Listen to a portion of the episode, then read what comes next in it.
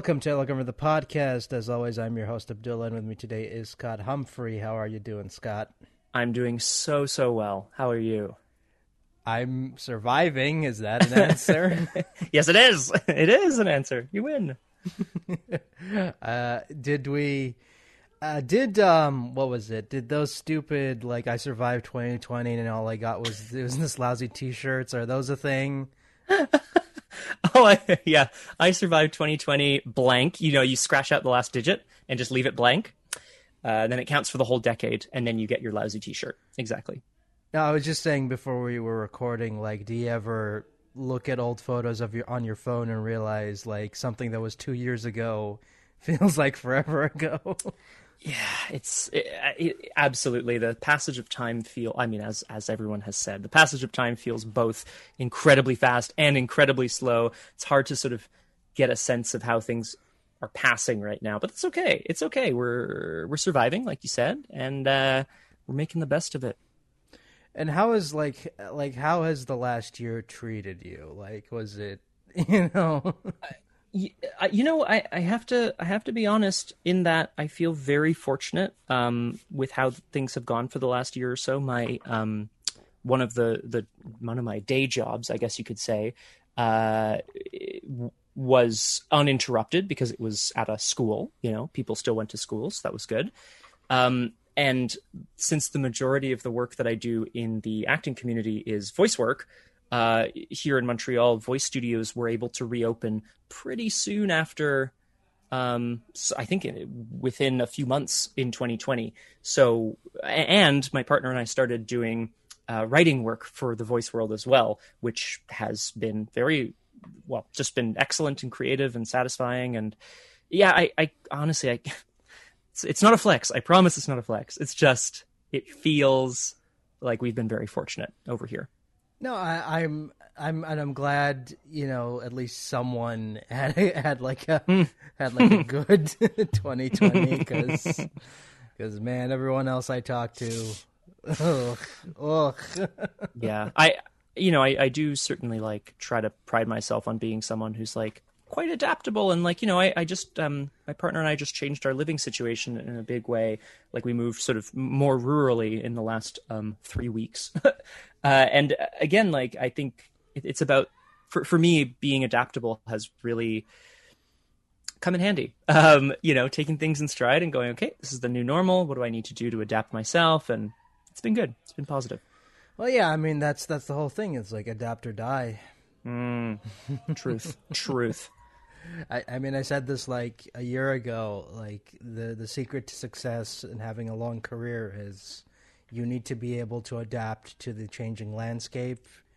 Even even like pre-pandemic like the you know the landscape was changing and you know you had to adapt to it. And if you didn't have a home studio pre-pandemic you were just you know you you were you, oh boy. No, you're you're absolutely right. And i've met a lot of people in the community who are not particularly happy about some changes in the industry. And i've met a lot more people who are uh, rolling with it and doing their best collectively to try to change the things that they don't like.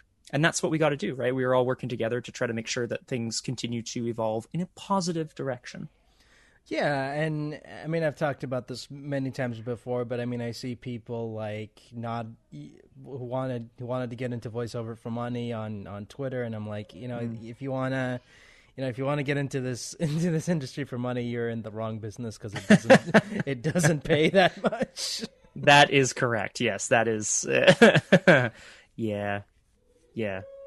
I don't have much more to say other than that. Honestly, you're right. You're hundred percent correct. Yeah, yeah, because you can do video games and cartoons and anime and what have you. That's what people think voiceover is.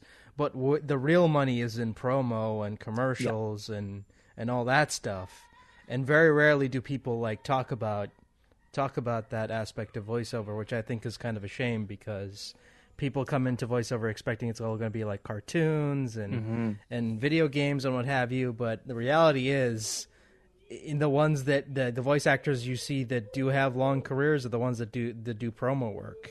That That's do where well. the, that, yeah. that's where the real money is. It's true. Uh, do a bit of everything, you know. And I, I would argue, honestly, like having done a, a bit of everything. I mean, and I emphasis on the bit, but uh, you know, of everything. Um, I I would argue that there's. It's not that one is more exciting or more uh, challenging or you know whatever than the other. It's just, it's that it's a different skill set. You know, you need different skill sets, and you need to be brushing up on and refining those skill sets in order to be successful in the various facets of the voice industry. Like, you know, I certainly I know where my strengths are as a performer and I I know where my uh, challenges are as well and those are the things that now that I'm building myself a more sort of uh now that I'm building myself a more complete sort of voice booth situation here um those are the things I'm going to be working on you know like i i yeah yeah. I, I, just i think there's a real like you said i think there's definitely there's definitely a sense in the community of like oh i want to do voice work because it's exciting because i do all the shouting and funny voices and you know dialects and accents and you know this and that the comedy right? But like you say there's a re- the reality is that you need to be to have your finger in every pie uh, so to speak. And also that you need to be challenging yourself to improve all of those skills.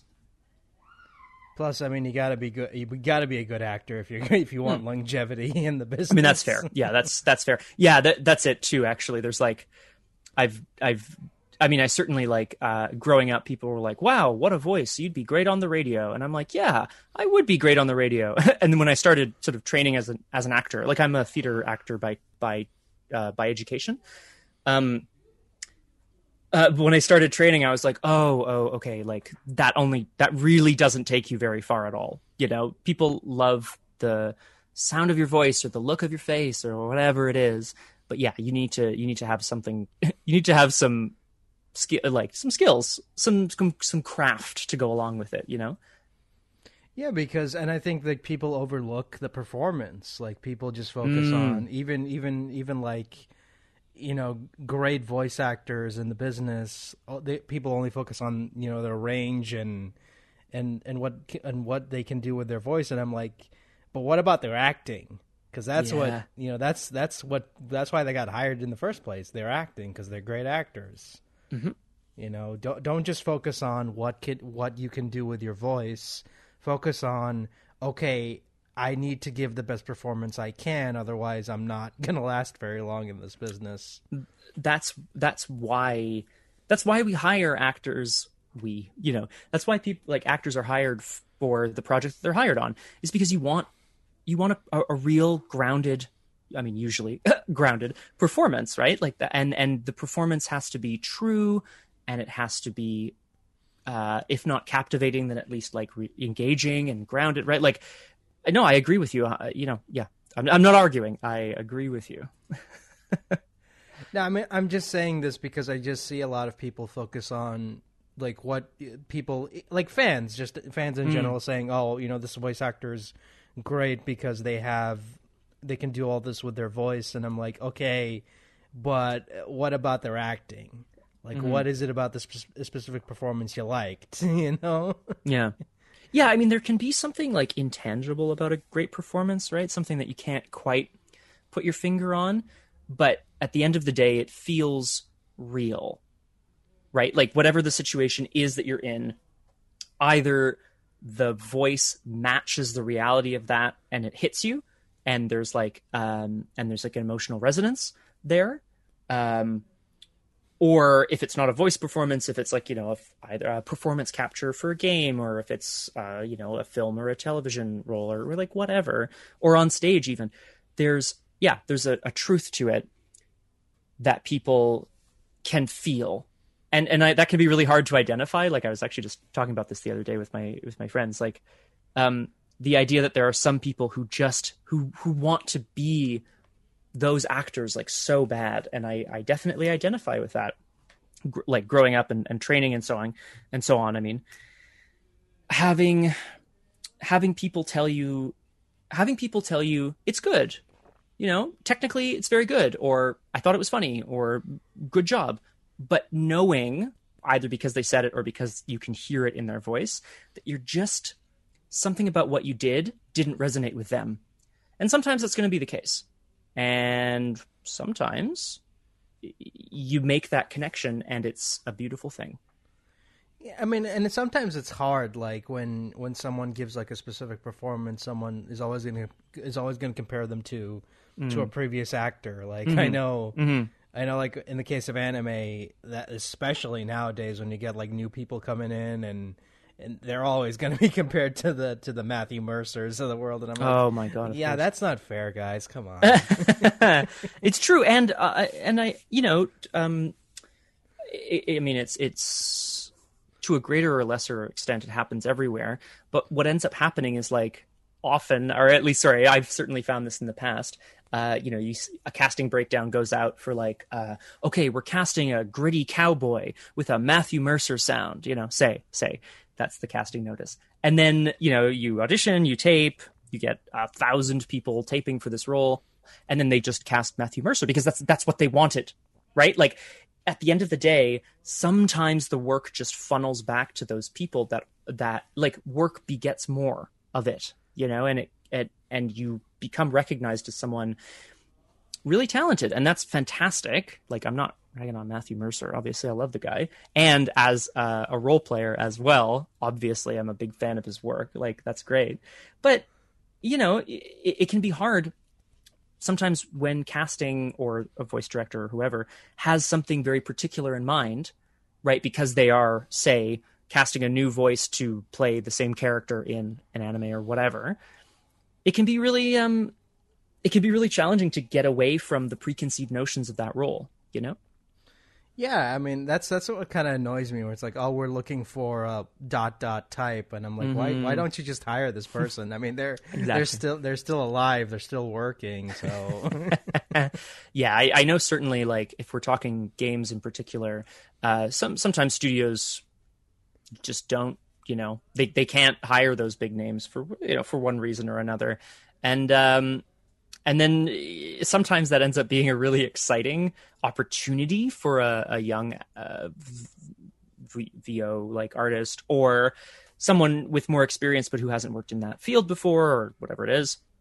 It can be really cool. Um, you know, I've certainly uh, been lucky enough to work on it. Like like I was saying before, I've been lucky enough to work on a whole host of different projects. Some of which I, it's not that I had no business being there. It's just like some of which uh, were because that project couldn't afford to cast outside of where I live, say, uh, and that's cool.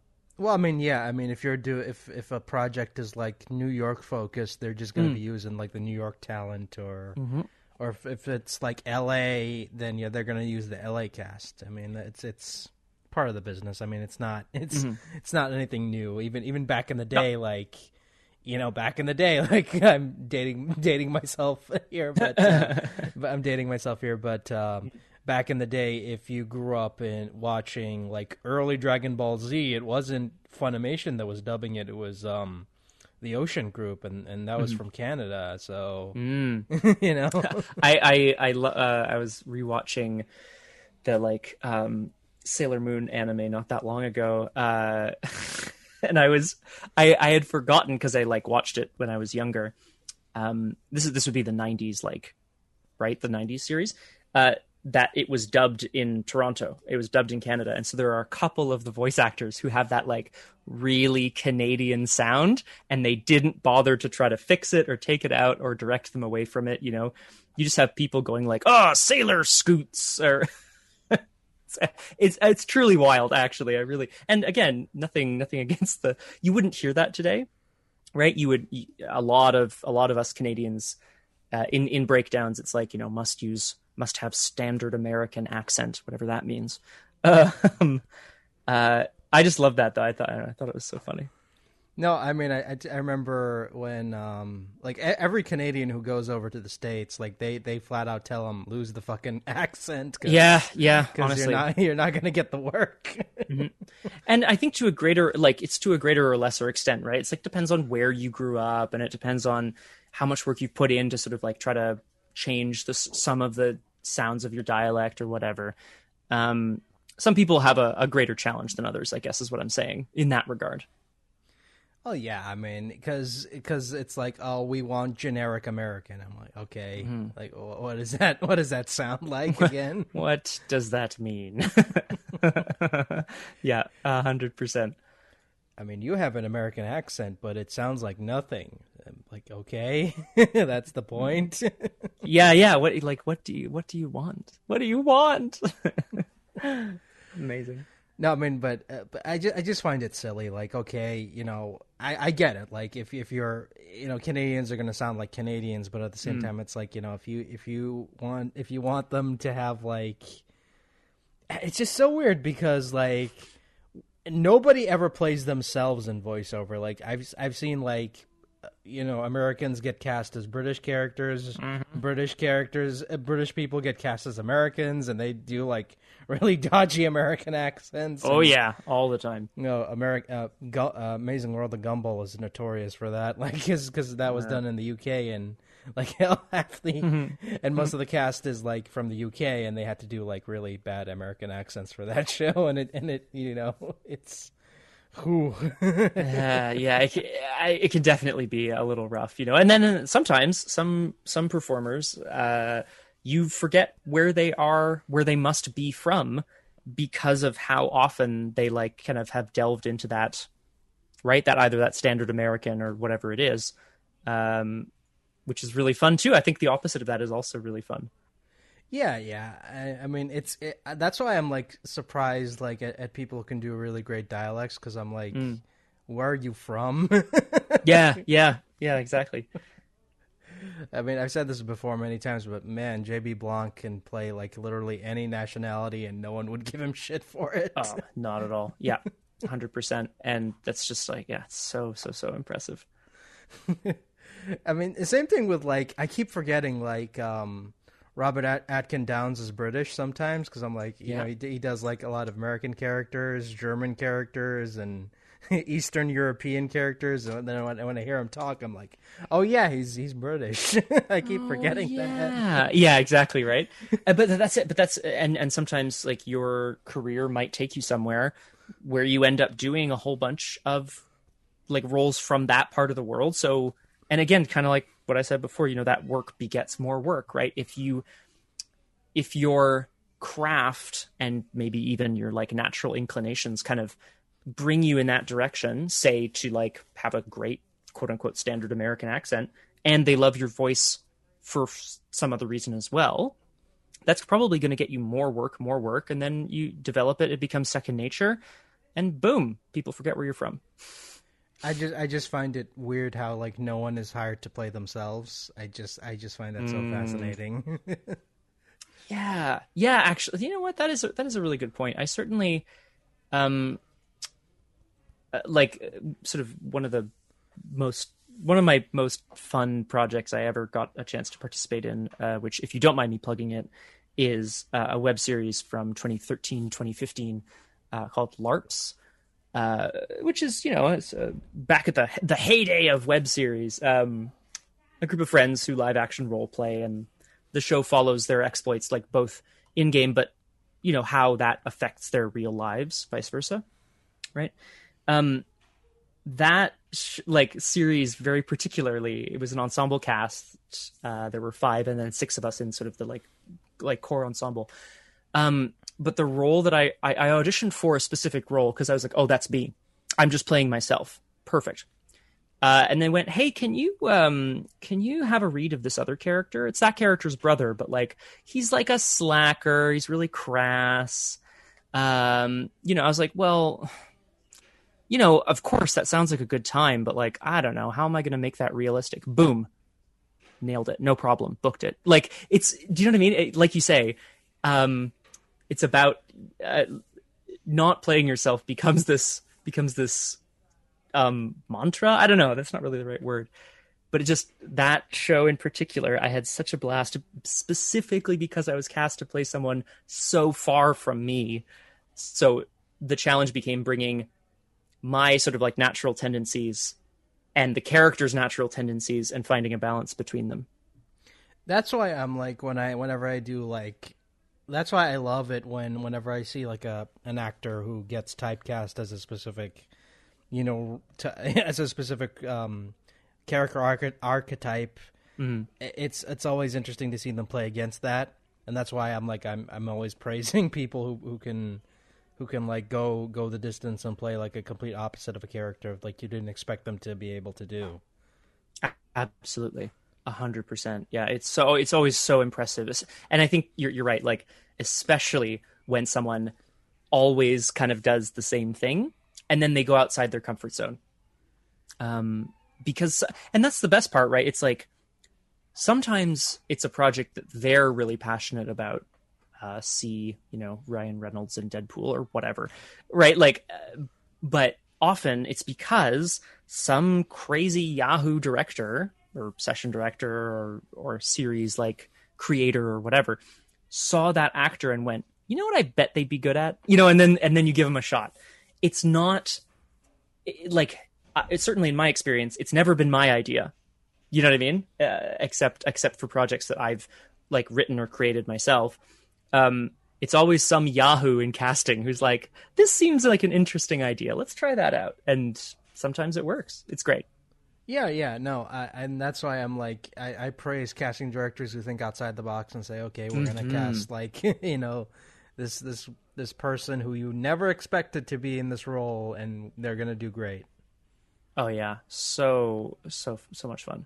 Yeah, and I, I mean, I just because personally, I feel like a lot of casting directors nowadays play it too safe, and they're like, yeah, yeah, Oh, for sure. No, no, definitely, um, definitely something that is, I think, a struggle for a lot of performers. Right? It's like because uh, if you're if you're new, if you're an emerging artist of any kind, right? Like it can be hard to get someone to take a chance on you because either those other actors are like known quantities. It's like what you said before, right? Like uh, you know about about say Matt Mercer or you know that that like I would say crew um, of video game artists like it's a known quantity. You know they're going to turn out an incredible performance because they're really talented, they're great at what they do, and you can probably toss them in, you know, a good variety of roles and they're going to kill it.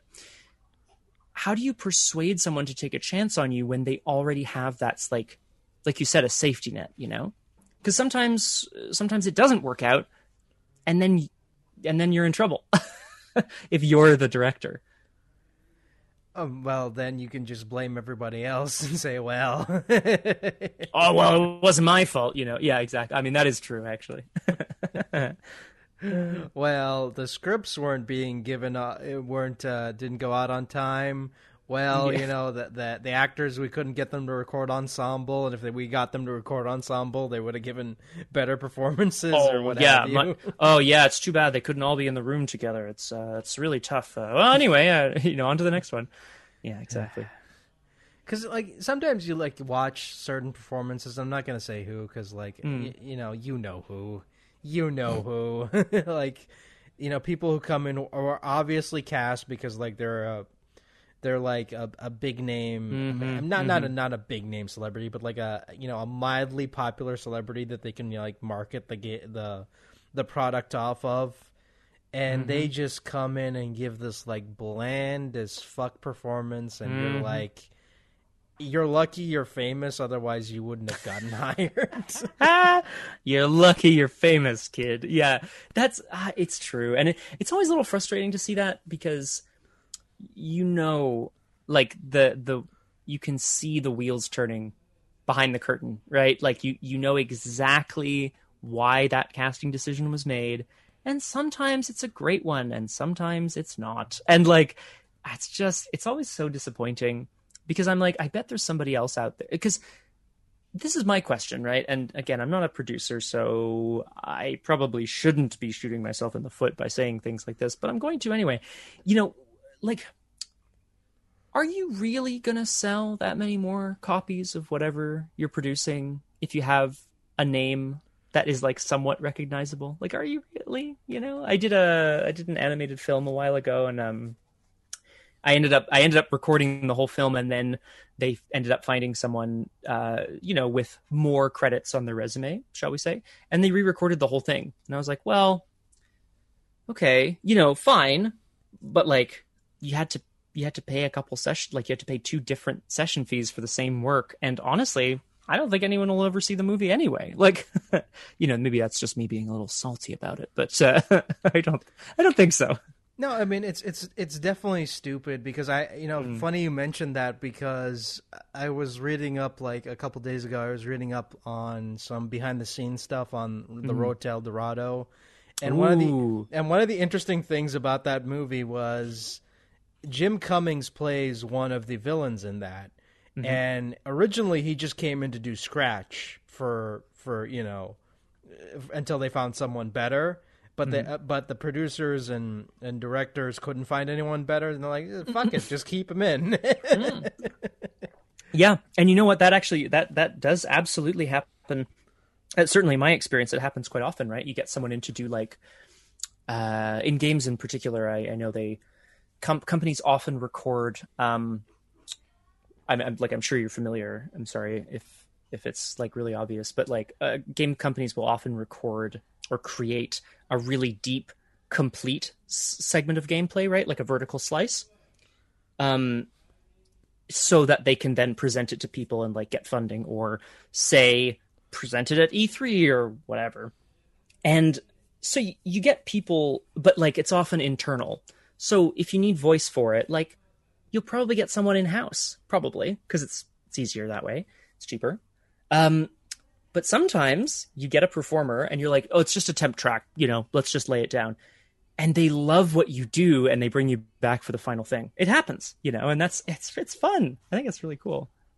I just I just found it really hilarious that they just got a, a voice actor to just come in and do scratch until they found a quote Mm-hmm. unquote celebrity, and then they couldn't find a celebrity, so they just kept the voice actor. yeah, the I do like that. They're like, "Oh, let's get someone more famous." Oh, we can't. Oh, interesting. Uh, like it's great. Yeah, yeah. It's just, it's just, I, I just don't understand. I mean, look, I, I get it. I get it. I'm, I'm not, I'm not going to be one of those people who's like, oh, you know, they should stop casting celebrities and everything because guess what? Like some of my favorite performances in the past couple of years have come from quote unquote celebrities, and I'm mm-hmm. like, you know. I I- it's dumb to think that okay, only voice actors should be allowed to voice act, and celebrities should only do be allowed to do on camera because that's a that's an ignorant point point of view, oh, and for that's like really stupid. Because at the end of the day, like every they're just actors. Yeah, and exactly. Like sometimes you know they can come in and give like these really phenomenal performances, and sometimes they just come in and just like don't give these phenomenal performances, and and mm-hmm. it's and it's fine. It it's fine. I've seen voice actors who've been in the business for like 20 plus years give terrible performances it happens Yep. you know Yep. like they're not immune to to to to these to having like bad sessions or bad performances it happens because everyone's just human at the end of the day Yep. No, exactly. And sometimes, you know, and being human sometimes means you have a bad session. Fine. Maybe even a bad series of sessions. Maybe you and the director just don't see eye to eye on things and like they're trying to tease something out of you that you feel is is either not right or like it just doesn't make sense to you for one reason or another. And I you know, you're right. And like I I, t- I do tend to, you know, having having been in the booth, I do tend to sort of recognize that like there are more elements at play than just you know the performer on that day or series of days you know of course and uh, the director plays a big role in that and and sometimes there are people behind the scenes right from the parent company whatever project you're working on who have their own opinions. I certainly again we were talking a little bit earlier about promo and like the number of cooks in the kitchen on a radio spot is just wild. The number of people who are like oh hang on i'm getting paid to have input so i should make some in- i should put some input here. And uh, you know the number of people that have different opinions on what's going to sound right how particular it needs to be it can be pretty crazy. Uh yeah and um so so i, I do agree with you uh, again that like yeah it can it can it can just be a bad day or series of days but sometimes people are directed out of their natural instincts into something that does or doesn't work Yeah, I mean, it, it it's fine. It happens. Like even even if you go back and watch like some early, I mean, early episodes of Batman the animated series are just like w- really Mm. weird to listen to because the the the cast are still like trying to figure out who who these characters are. So you're like, that's not Batman. yeah, who, who is that? Yeah, what, what the heck? Um, that is very true. I mean Very, that's very that, true. I mean that's true like with every series like you go back and watch like the early episodes and people are trying to figure out who these characters are and it sounds weird because it's like wait a minute I mean this is the same actor right you know Yeah, yeah, exactly. And then you find out, you know, as well. I, I love, I love when performers get a chance to voice someone over like 10, 20 years. Uh, there's a very long running Canadian animated series, um, which I think is like known outside of North America. You know, Arthur. Well, yeah, for for the for the memes. Um, a lot of the it's, it's a lot of the voice actors on that series uh, are original, and they've been voicing those characters for twenty-one seasons, twenty-one years, something. No, is it years or seasons? I can't remember. Uh, and like you know, a lot of these people playing teens are like in their 50s now you know it's just it's it's really wild and then some of the actors do get kind of changed over time because they're uh they you know their voice drops or changes or whatever it is and um sometimes they don't. I just think it's so cool to to know like i know a few actors who are in their 50s and they still voice the character that they did in like in their early 30s oh it's it's great. Yeah no um best example of this is the simpsons. Like you know you watch Of course, of course. watch- you watch that show now and it's like holy crap is are they still the same people? Yup everyone's Yep. voice changed yeah exactly. Oh yeah. It's a great example. Like I mean, same thing with like Family Guy. Like in any any any show that's that's lasted like you know twenty plus years, like the voices are gonna change, and you know sometimes you notice it, sometimes you don't, and when you do, mm-hmm. it's like oh man, yeah when you notice it. That's that's it 100% yeah. I mean, and sometimes I mean it changes for the better, and sometimes it's for the worse. unfortunately, because nope true. Because uh you know unfortunate thing about life is that you know death comes for all you know? Everyone's gonna eventually you know pass away and you know you do get older your voice does change and yeah you know it depends on how long you can keep going. Oh man, and then and then if you're if you're really lucky, you get like the most beautiful sign off for your character.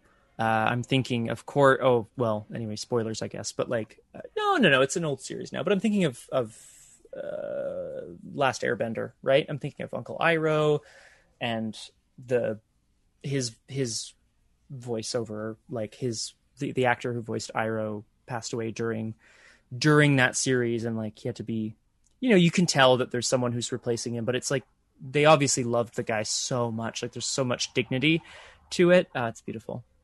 Yeah no um M- Mako's performance is M- Mako's performance is Mhm. just um just unforgettable he was Oh, yeah. truly a one of a kind actor and we just like Yeah. unfortunately will never get an actor as Yeah, as uh, as as great as he was. Like not not to knock on anyone else, on on anyone, but you know, he is that character. And I mean that is no no offense to Greg Baldwin. Greg Baldwin is a great replacement. He has done a great job with the character. I know he loves the character, but at the same time, it's like you know that is Mako's role.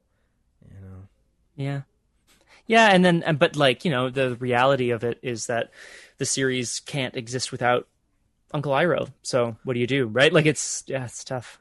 It's tough. Yeah, like that is like the hardest case where you know when an actor passes away and you have to have someone come in and and do like voice match Mm, is just Oh, so match, hard. yeah. It is just so hard. I mean, I remember, I remember having David Kaye on, and he talked like the hardest thing that he had to do was voice match for Miguel Ferrer for um, Young Justice because you know Miguel Ferrer unfortunately passed away, and his character was is still a big part of you know the the Young Justice lore. sure, sure. So so it's like we need someone to come in and do like um, voice matching, and, and they got David Kaye, and you know he was like scared shitless because he's like I've never done voice matching before, and you know he just came in and knocked it out of the park. I mean it it's just it sounds so much like you know obviously it doesn't sound like it's not Miguel Ferrer, but you know it is as close as as as you're gonna get w- you know, with the current situation. Yeah, yeah, which which happens. Yeah, I mean that, and that is just like part of the business. Like you know, you get older, actors pass away, and you know they need to get recast, and it's unfortunate, but that's that's reality. Mm-hmm. And you know that's that's that's the thing. That's the same thing with the Simpsons now, where it's like, well, you know, you were you're recasting people because you know a lot of them have passed away, and sometimes they don't, sometimes they do because you know you kind of you know if it's a character like Martin or Sherri and Terri where they kind of need those characters around, they're like, oh yeah, we need, you can just get someone else to do the voices, and or if it's a or if it's a character that's like a you know supporting character, then they'll be like, ah, nah, we'll just retire him. Yeah, yeah. That that show has the um, advantage, I'm gonna say, of be of having such a huge cast. Like, yeah, you know, I think we can afford to miss somebody if we need to, right? Like, it's not it's not such a big deal. It, you know, if you're if you're doing an animated series with an ensemble cast of a dozen, it feels a bit different than if you're doing an animated series that has like you know a town's worth of characters or whatever. I mean, it's the same thing with Disney. Like with with Disney, like I know the the the current voice actors of of like Mickey, Donald, Goofy, like already have understudies, and just in case, like when mm. they when they pass away, they know that Yeah. person's gonna take over the role. and they're and they're like you know they they've already made sure that those people understand what a big commitment it is to be those yeah to be those people. No agreed. To be those characters. Yeah, I mean, and that's that's just like that's planning ahead, like because the Walt Disney Company knows, like you know, we need we need these characters around for years to come, uh, decades, Forever, yeah. and, yeah, and we need like, you know, you got to start uh, auditioning people in secret and and and getting them ready, you know, just in case, because you know the, the day will come when they're going to call you up and say, well, you know, the voice actors, you know, unfortunately passed away. We need you. We need you to do this thing now. yep yep I mean, it sucks, but that's that's that's reality. it is yeah and that's no it's just one of the things we learn how to i guess navigate as best we can uh, you know like we were talking about right at the beginning you learn over the last over the last year and a half we've all learned and and let's say continued to learn how important it is to be adaptable to be able to understand what the industry is going to ask of you. And that changes. Yeah, and and and another thing that's really important is that you know you need to pay attention to what uh to what uh to what's popular in terms of like what what type of performances people are looking for, like what type of shows are popular now. Okay, this show's popular. Okay, what what is the type of acting is is in this show? Oh, it's very over the top, very comedic, or it's very grounded and very serious. They're gonna want that. So you mm-hmm. know, just it, it helps to keep notes of what is popular, what isn't popular, because you know casting directors are going to be like, well, we're looking for a blank type, and and you're like, okay, I know what that sounds like because I watch, because I watch whatever, and I know and I know that and I know that actor's performance, and I know what they're looking for, so I'm going to try out for this. And that's why research is so important. And that's why I deduct everything as research from my taxes. That's it. No, honestly, like I, you know, jokes aside, I think, oops, sorry. Um, jokes aside, I, I really believe that, uh, like so much of the, the actor's work, you know, the craft of like giving a, a real grounded performance happens in the moment and you can be practicing and working on that.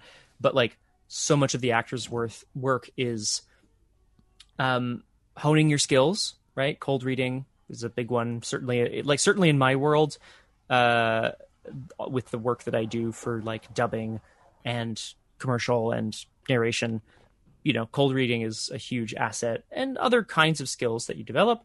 But then, if you're not doing that, you're watching everything that you watch, every game that you play. It's with a critical eye, right?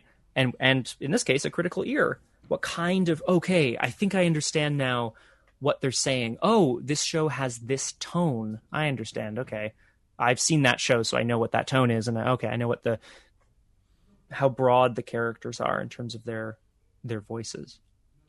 Yeah, no, I, I, I, every show I watch now, I'm taking like mental notes in my head of like what, what, a, what, a, what a person is doing with their, with their performance, because I'm like, I, I kind of, you know, I'm interested to see to see the evolution of, of just not not just like the acting, but like the writing in general, like the dialogue, you know, how it sounds, you know, does it flow naturally? Does it sound scripted? You know, does it sound overtly scripted? Does it sound robotic? Does it sound natural? I mean, that's like one of the hardest things. Like that's that's the writer's pro- pro- plight is like trying to write dialogue that sounds not only natural but something like a human being would say. As someone who's written before, I can I can agree that the struggle is very real. You write something, you're like perfect. You read it back the next day, you're like, this is this is a robot who wrote this. What what is this garbage? Absolutely correct. Yeah. Oh no, I was re- rereading like some old web comics I wrote like back in like 2018, 2019. Whoa, the before times. Yeah, the before times and I was rereading some of the dialogue and I'm like, "Holy crap, this sounds very robotic." And yeah, yeah. And, oh god, why wasn't the artist who work why, why didn't the artist like who was working with with me on this tell me like the, this dialogue sounded shit? Wait a second. Nobody nobody told me anything. Yeah, it's great. It's uh, so funny. Like cuz cuz I know he like one of his point one of his like criticisms was okay, you know, you need to to be like you know, you need to to to um to, to help me understand like a little bit better like what's going on and I'm like look I don't I don't want to write and I, and I was like and I was a, I was a fucking idiot back then where I'm like I, I don't I don't want to write expl- expository dialogue I think that's you know too, the, the, too many too much expository dialogue makes it feel like you know you're hand holding the audience and I don't want to hand hold you know I don't want to handhold the audience too much Mm-hmm. and so so what i ended up with was a product that makes absolutely zero sense because nothing is explained and Yep. and it's just stuff happens and it's like okay you know it just Yep. it happens Yep. a character shows up and their their relationship is immediately established and i'm not gonna go into it like you know like i'm not even gonna go into why this character knows this character just just go with it Yeah, that's it, right? Like, and and yeah, exactly. And sometimes, um, oh, jeez, that's I just that's that's really funny. Um, sorry, I lost my train of thought there, but just like um, the idea that the idea that you can be kind of crafting something and you're like, oh, perfect, everyone's gonna get it, and then you read it back and you're like, I don't get it. What the heck? Like, what did I, what did I do? It's great. Yeah, no, no. Like, there's this whole thing about like secret organizations of vampire, Mm. you know, secret organization of vampires, and someone getting tasked to do their dirty work, and it's a mess. It really makes Mhm. no sense. Yep. Yep. Yep. Yep. And then you know, I I introduce like I just keep introducing characters. I'm like, I just had, I just, I was at that point in my life where I just had these like really cool ideas. And I'm like, I just want to, I just want to do this. I just want to do this. How do I do this? And I just like, fuck it, just throw, throw everything on the screen and just hope it works. Yeah. Hundred percent. And then oh, just boy. like rereading rereading that, I'm like, yeah, no wonder this didn't take off and no one cared because it's it's a mess. And and I am just, I got to give it to the guy I was working with for not only to- tolerating my bullshit, but like just trying to find a way to make this work as a visual medium. like, because it's because it's just it's just a mess. Like it makes absolutely no sense, and I just I just hate myself for you know going uh, uh, back. I, I just ah. It's okay. it's gonna be okay. I mean, you know, jokes aside, I just like look back on it and say, like, I mean, there's potential. I can Mm. see what I was going for, but yeah, I should have just like, I shouldn't have rushed this. I should have like given it some thought, but I didn't. I just like rushed it and just threw everything at the wall and, you know, hoped it hoped it stuck. You know, yeah, and that's that that's something else, right? I feel I mean, certainly in my experience, like the things I've enjoyed working on the most have have also probably been the things that have taken the longest to percolate, right? They've they've the the idea comes, you write some stuff down, you're like, "Oh, what a cool idea." And then it just sits it sizzles and bubbles on the back burner for a while in your mind. And then eventually you wake up one day and just kind of crank through the rest. And it's pretty bad, but you let it go and you rewrite and you edit and whatever. Um, but yeah, no, you, you talk about rushing and stuff, and I, I certainly in the industry sometimes things have to be done quickly, but like you know it's the old adage of you know uh, do you want something done well fast or cheap right? And you can pick two but you can't have all three. It's it's it, that's like the, it's a, the old adage there.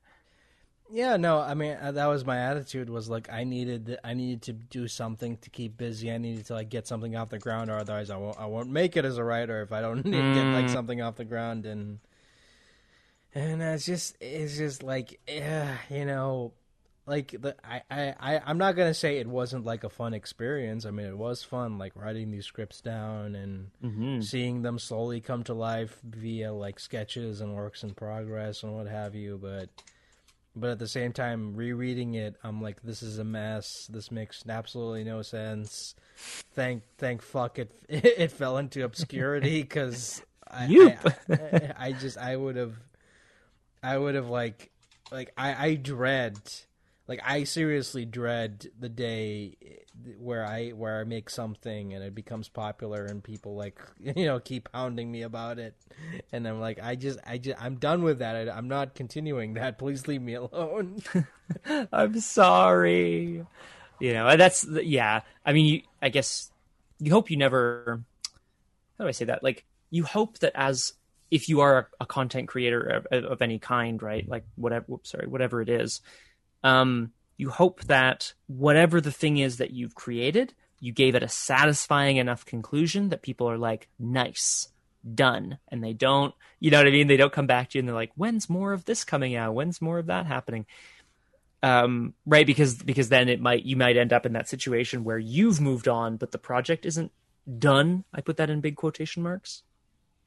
Or if, or in the case of Undertale, like people are just madly in love with that game and they want more mm. content and the creator just like has no interest in in giving in doing more yeah. content. So what does the community do? Make their own continuity. Yeah and, and, it just like spirals out of control. And it just like i can't tell you how many like alternate universe uh, fiction that uh, undertale has. It's just so crazy. I'm like holy fuck like like like fans really wanted more of this game because like it meant a lot to them and the creator was like you know it's done i have no interest in like continuing on with these with these characters like i'm i'm done like i mean it's just a one and done thing mm-hmm. but people were like so madly in love with the game and they wanted more content that they just started doing like animations mm-hmm. their own stories like their own takes on these characters that it just like it became its own thing. Like Undertale subgenre is like a, is a thing. Like I'm not kidding. Like it is it is a thing. Like and it's just like that just goes to show you like the level of commitment that uh, some people have when it comes to if it, you know when it comes to uh, making their own version of something that that uh, means a lot to them. hmm and and you know what? Like again from my experience there's there's always going to be people out there who do that for any project. It's it's always a bit disappointing when the projects that those universes or extended head headcanon universes get created for it's always disappointing when the creator is like no we're done. Like there's there's no more of this.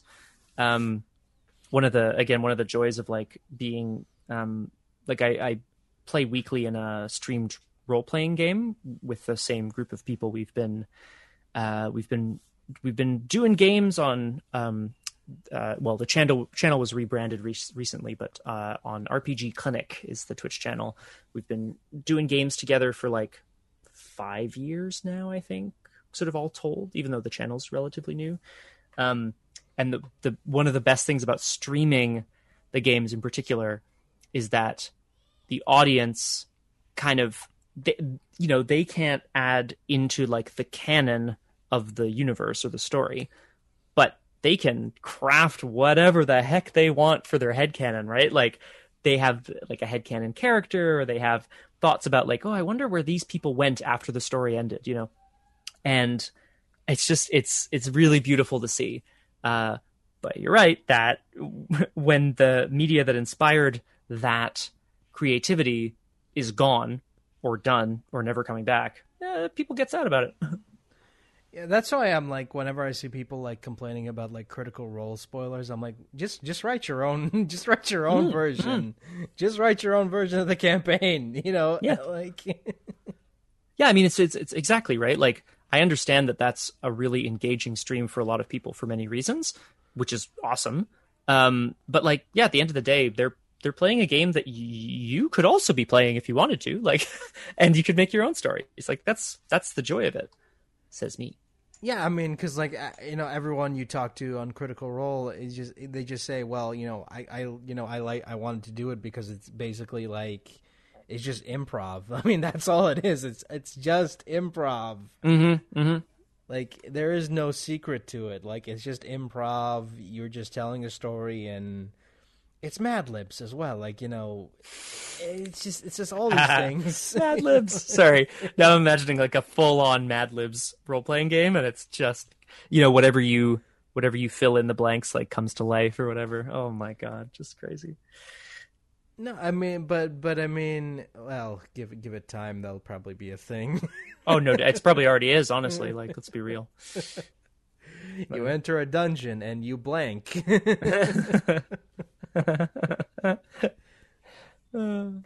yeah, just but but I mean, I just I I mean I understand being passionate about about a uh, about a piece of media or fiction, but at the same time, it's like they're just playing D and D. I mean, it's it's something that already exists. You can you can like create your own story. Like people, for fuck's sake, people just homebrew like characters all Yeah, the time yeah, with D 100%. and D.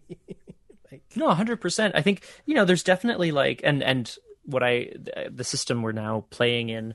Um, there's like a little bit in the in the um, handbook or whatever you want to call it, where they state this very particularly is like, do you and your group do you want to play or do you want to stream? It's really important that you know in advance and that everyone's on board because streaming a game is, like you say, it's true.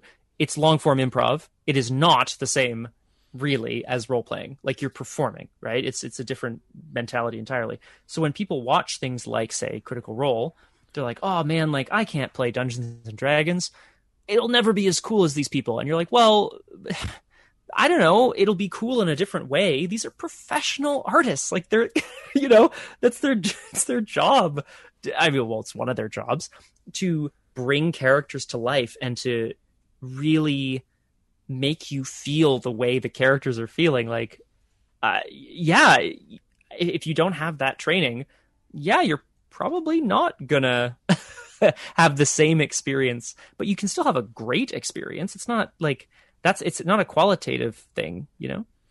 Also, like even like pre-critical role, I'm pretty sure like Ma- Matt Mercer's pre-critical role days weren't weren't like that. I, I'm pretty sure. No, like, no, no, for know, I mean, again, it's they're performers, they're actors, they they're playing up these characters for the camera. I mean, if if the cameras aren't on, they're they're just going to be like, yeah, whatever, you know, just going to be a a regular D and D game. Yeah, it's more it's more chill. There's probably more snacks, more crunching, right? Crunching into the mics. You know what I mean? Like, certainly. There's probably like a lot more pauses. I'll guarantee you Oh that. gosh, I'll tell you that for free. Yeah, for sure. 'Cause- I've just had a one of my my uh, my littlest cat just leaped up into my lap. So you probably I don't know. Well, maybe you didn't hear it, but hopefully you didn't hear me go like "Oh," as as he dug his claws into my leg. This little guy, what a cutie. Yeah, well, you're not the you're not the first guy I've had on here who has been interrupted by a pet. I would imagine so. That's the wonder of uh, recording uh, from home. Now your pets come in and you know ruin everything. all the time. it's true. That's it's one of the reasons I certainly uh, don't know about getting a dog at any point. It's just like probably probably much more disruptive. Um, but but yeah, maybe maybe not. We'll see. Oh God, Let's I see. remember. I remember like way back in, way back in the old the olden times of olden 2013 when I or when I when I interviewed like um, Dave Fennoy and you know Oh. I had I had my um I had my friend Tom with me during that interview Hmm. and if you re-listen to that interview. You can hear his dogs in the background. and like I swear to God, like when that happened, my face, like I got so fucking pissed off because I'm like, Whoop. oh God, Tom, not now, not Tom. now. this is Dave Fennoy. Like, I was so embarrassed because this was like you know J- J- January 2013. Like Dave Fenoy has like just become like this big star after his performance in Walking Dead, and I'm like, oh god, uh, d- not now, not now, Tom, like, not, not Not- now. not like this. Yeah, exactly.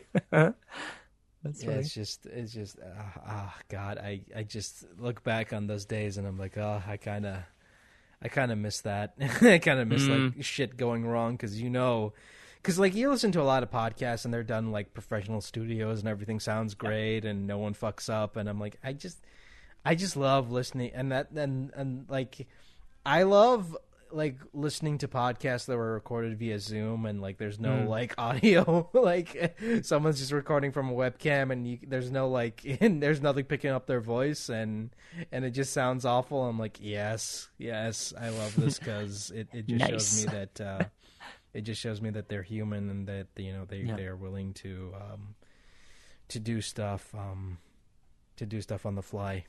Mm-hmm. 100%. uh, same same thing with um like god going back even pre-internet like pre pre-internet Oh. uh, Yes. not not not, not pre-internet um like early internet i don't know if you've listened to some of these like old, really old interviews where they do where they have someone patch in via phone and it sounds awful Oh, it would, honestly. It'd be terrible. Yeah. because i I remember only like imagine. Because I remember like really like early, like maybe 2006 or 2007. I was re- listening to this like interview with a voice actor. I mean, I found this like really old interview, and I just couldn't understand like what he was saying because the phone quality was just so shit. The irony is palpable. Um, that's what's happening here. It's really funny. I mean, because I just keep remember, I just like listen to stuff like that. I'm like, oh god, I remember like we used to have like phone patches and and what have you, and and I'm like, oh god, I don't. I, I don't I don't like doing that because it just it just sounds like it takes me out it takes me out of it like it takes me out of the yeah I want to create this illusion that we're like in, in the same room but we're mm. not because it's Right. Oh, now the sau- now they see how the sausage gets made. Come on.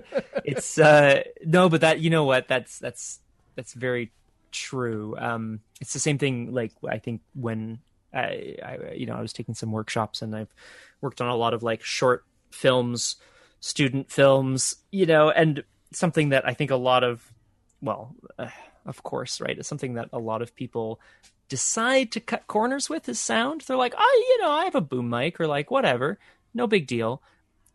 The second that you're watching something with trash sound, you just don't want to watch it anymore. It's it's just one of those things in our brains, right? Like if you can't understand if if it doesn't sound right, it doesn't feel right. That's just the long and short of it. Oh, I tried watching like a a movie recently, and it was like a really old movie, and I'm like, okay, I, found like a copy of it online, and I'm like, okay, let's watch this, and I just couldn't, I just couldn't watch it because the sound mixing was just so awful. Oof. I couldn't understand what the characters were saying, so I had to put subtitles on, and even then, I'm like. Can you speak up? Why is the audio so low? Excuse me, can you speak up? That's great.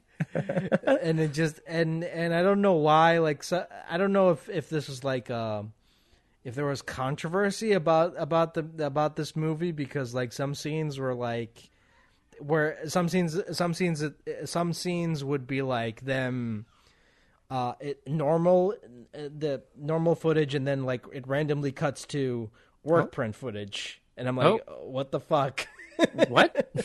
like, Wait, what the heck? Yeah, like what's going on here? like it randomly cuts to like a scene from like the work print and I'm, that wasn't remastered and it just it looks terrible and i'm like I, i'm turning this off i'm not i'm not gonna attempt to watch this because Yeah, uh it's take me taking me out of it yeah, yeah. That, that definitely happens. Like i mean I, I find like the older i get i'm more picky about like audio and and visual quality like before it's like okay whatever i don't care but now it's like now it's like I don't want to watch anything that's not like in 720 or 1080p. Mm. like, No, it just means you have taste. Don't worry about it. like I'm just like I I want to watch this in 1080p. I don't want to watch it in like 3 360 garbage VHS Oh, God, yeah. quality. oh man. Yeah, I'm remembering sort of the early days of, of YouTube, you know what I mean? You're like, God, you gotta watch this video, gather around. It's like, you know, there's two pixels.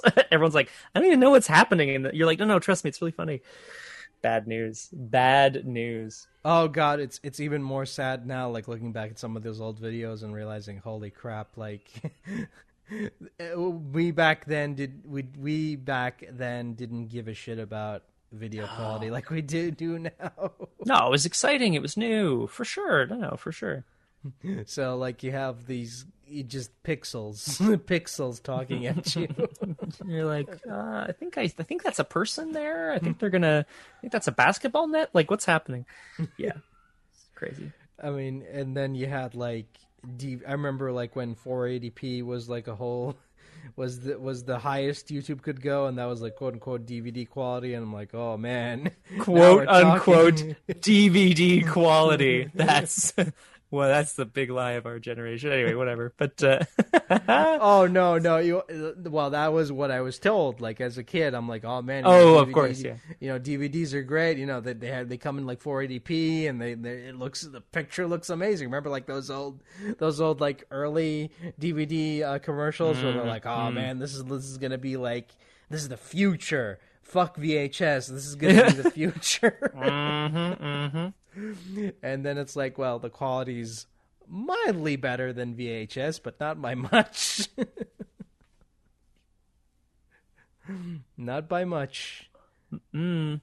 And that's and that's if you're lucky if you got a DVD that was remastered cuz sometimes Right. they were like, oh, well fuck it, we're not going to remaster this. We're just going to we're just going to take the VHS um the VHS version and slap it on a DVD and call it a day. Yeah, that's it, right? Oh, because I remember I remember um, buying a, an official DVD of uh, Phantom of the Paradise, and I was disappointed to find out that the that that was uh, that the that the footage they that the version they used for that DVD was the VHS version, and um, yeah, I couldn't enjoy it because it was, it was in garbage quality. Yeah, that would. Yep, that would do it.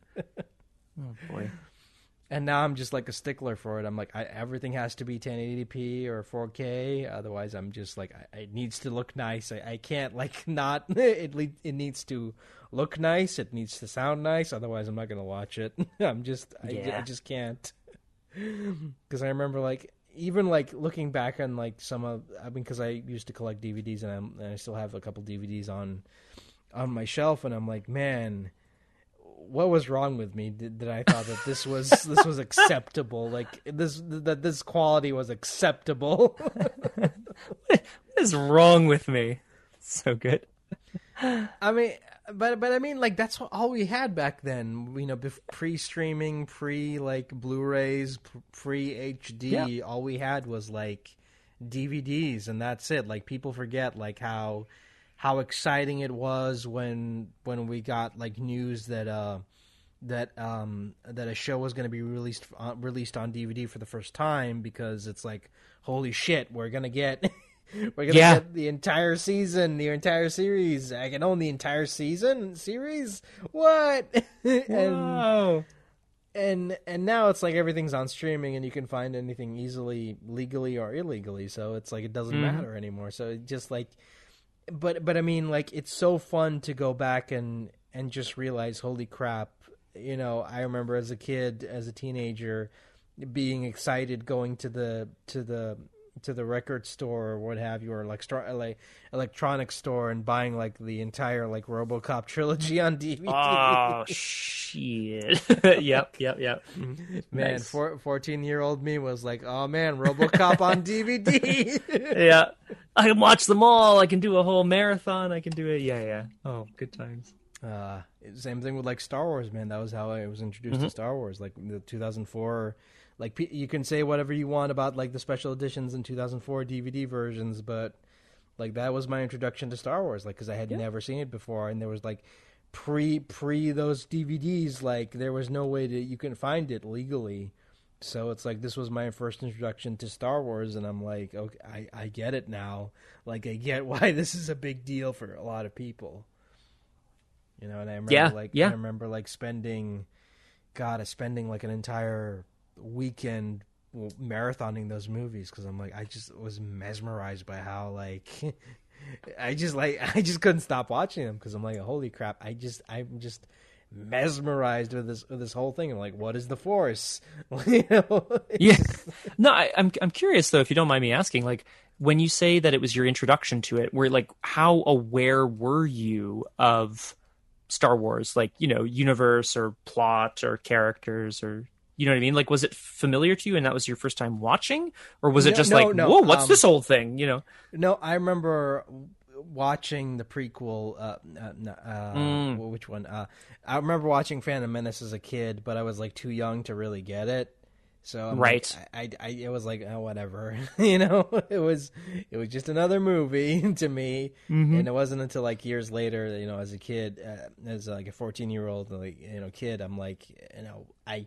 I see a lot of people talking about Star Wars online, and they don't like the new the new movies, and the old movies are better. And I'm like, okay, what is the big deal like about Yeah. these old movies? Because I because I had never seen them before. They were never on TV. Like it wasn't like you know Indiana Jones or or RoboCop or what have you that would you know play on TV, and I would watch that as a teenager. Like these were these were like sort of like the holy grail because like I, I had never. I, I had seen like a lot of people talking about them, talking about like characters like Darth Vader, Boba Fett, and all and all these things, and I'm like, okay, is there a way for me to watch these? And I'm like, no, because it, it was it didn't come out on DVD at the time, and Right. and the VHSs were like super expensive, and I'm like, okay, I'm just gonna wait until this comes out on DVD, and then you know I bought the DVD uh, set when it came out, and and yeah, I get I get why people were upset about the changes, but I didn't care. Like I was like, this is my first time experiencing it, and I'm like, okay, I get, I finally get what why what Yeah. people are talking about Wild.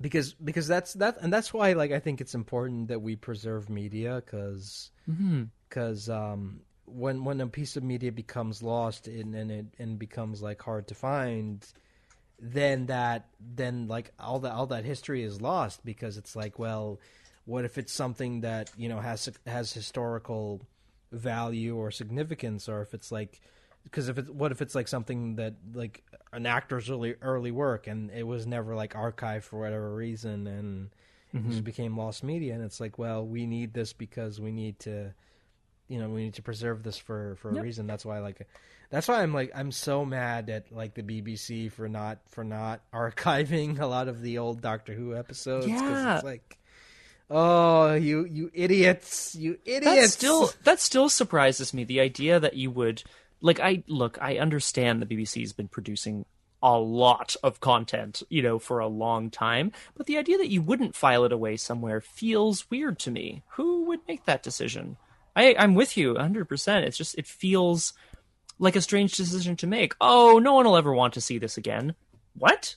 this isn't a one and done situation. This is part of an ongoing series that's like, at you know, I'm sure at the time a lot of people at the BBC felt it was pretty schlocky, but like, you know what I mean? Yeah, it's just it's such a weird decision. Like, it doesn't. I mean, it probably costs you a little bit, but like not that much, you know?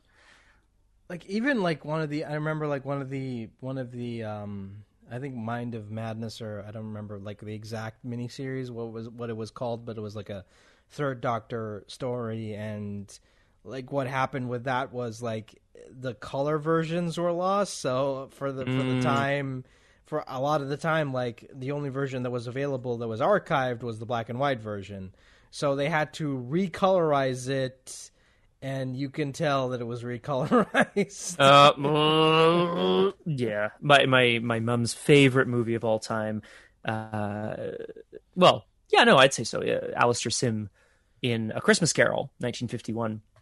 Uh, for a long time, she had a VHS copy, black and white, you know, um, and doesn't have it anymore. So we, you know, I was able to find a few different versions of it for her in black and white, but also I remember one Christmas, like she watched a colorized version of one, and it was again, it was that it was it must have been colorized like 30 years ago and it's just so garish and gross and just like this doesn't look human. What is this? What, what are you doing? Yeah no i remember like that was a whole there was a whole controversy about like you know colorizing these old movies because like you know these movies weren't made to be in color. They were shot in black yeah. and white so yeah exactly. and that and because it was shot in black and white like the actors were wearing like really garish um, clothes and it, it didn't matter because like well, you know because no one's gonna see this it's in black and white. It, yeah. like someone someone thought it was a great idea to colorize it and uh. like the only exception to the rule is Plan Nine from Outer Space. I think that's that movie's a lot is somewhat funnier if you watch the shitty colorized version. Mm-hmm. well, that's part of the joy of, of that, right? Yeah, it's funny. Well, I mean, part of the joy is just like watching it in general because it's just so yeah. amazing, just incredible. That's actually that's a that's a good rewatch. There you go. There's something I'm gonna do this weekend. Perfection. Because oh, funny enough, I was making like I was watching a Van Damme movie, and one of the um one of the bad guys was a fat bald Russian, and I was just making these jokes to someone on Discord. I'm like, oh look, it's uh, Russian Tor Johnson. and I just I just had fun. I just because that's what I do now. Where I'm because yeah because of COVID and what have you. I'm just, I just like try to watch like old schlock and just yeah riff on it. so you know. Hmm. Because uh, that's that's what I do to to stay sane. And speaking of like, and speaking of staying sane, like, what are you what have you been um, doing to try to stay sane?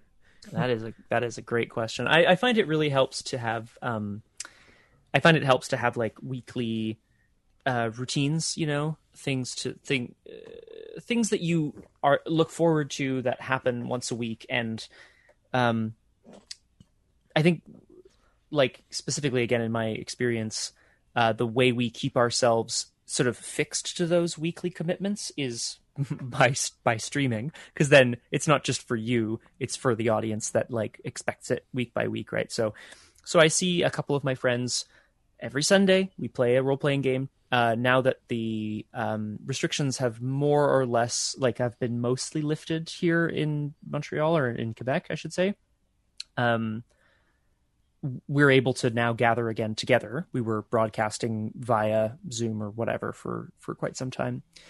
Uh, that's been a great touchstone for sanity. Um, and again, if I have to be honest with you, the last four months, I, I haven't had time to think.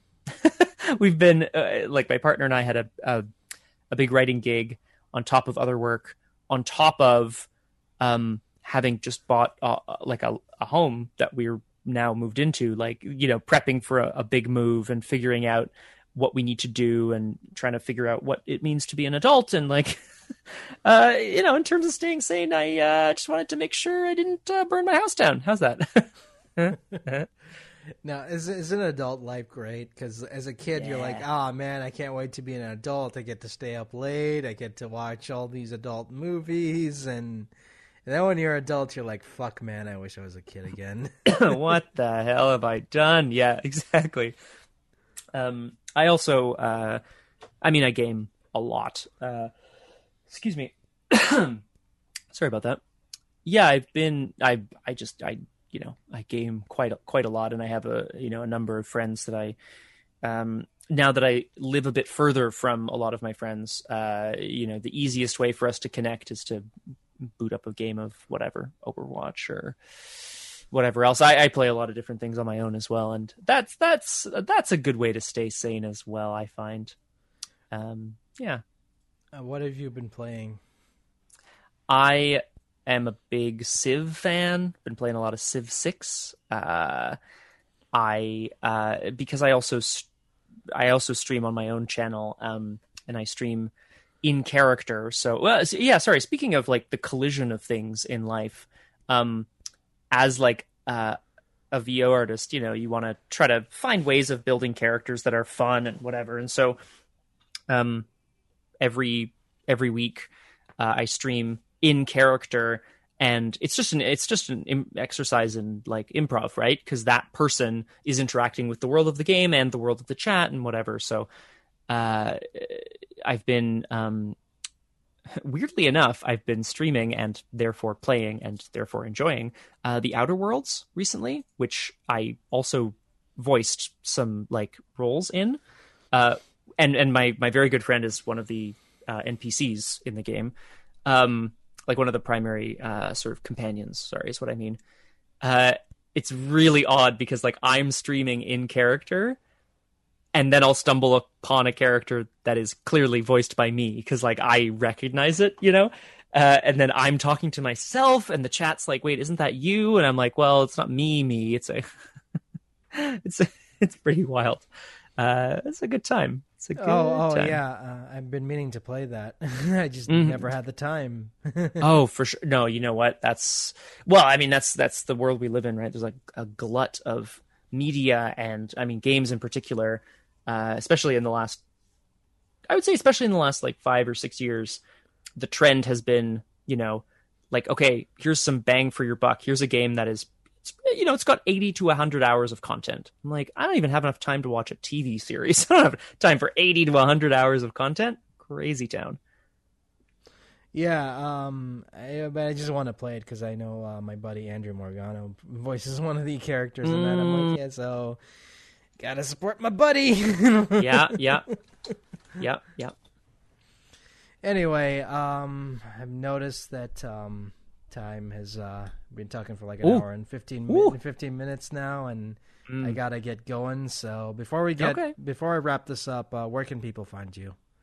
They can find me on the internet. Uh, it's a big place. You can probably find me there. I have I have some doors to knock on. Uh, my website is uh, scottbhumphrey.com. Uh, you can find me on Twitter at shumphrey1212.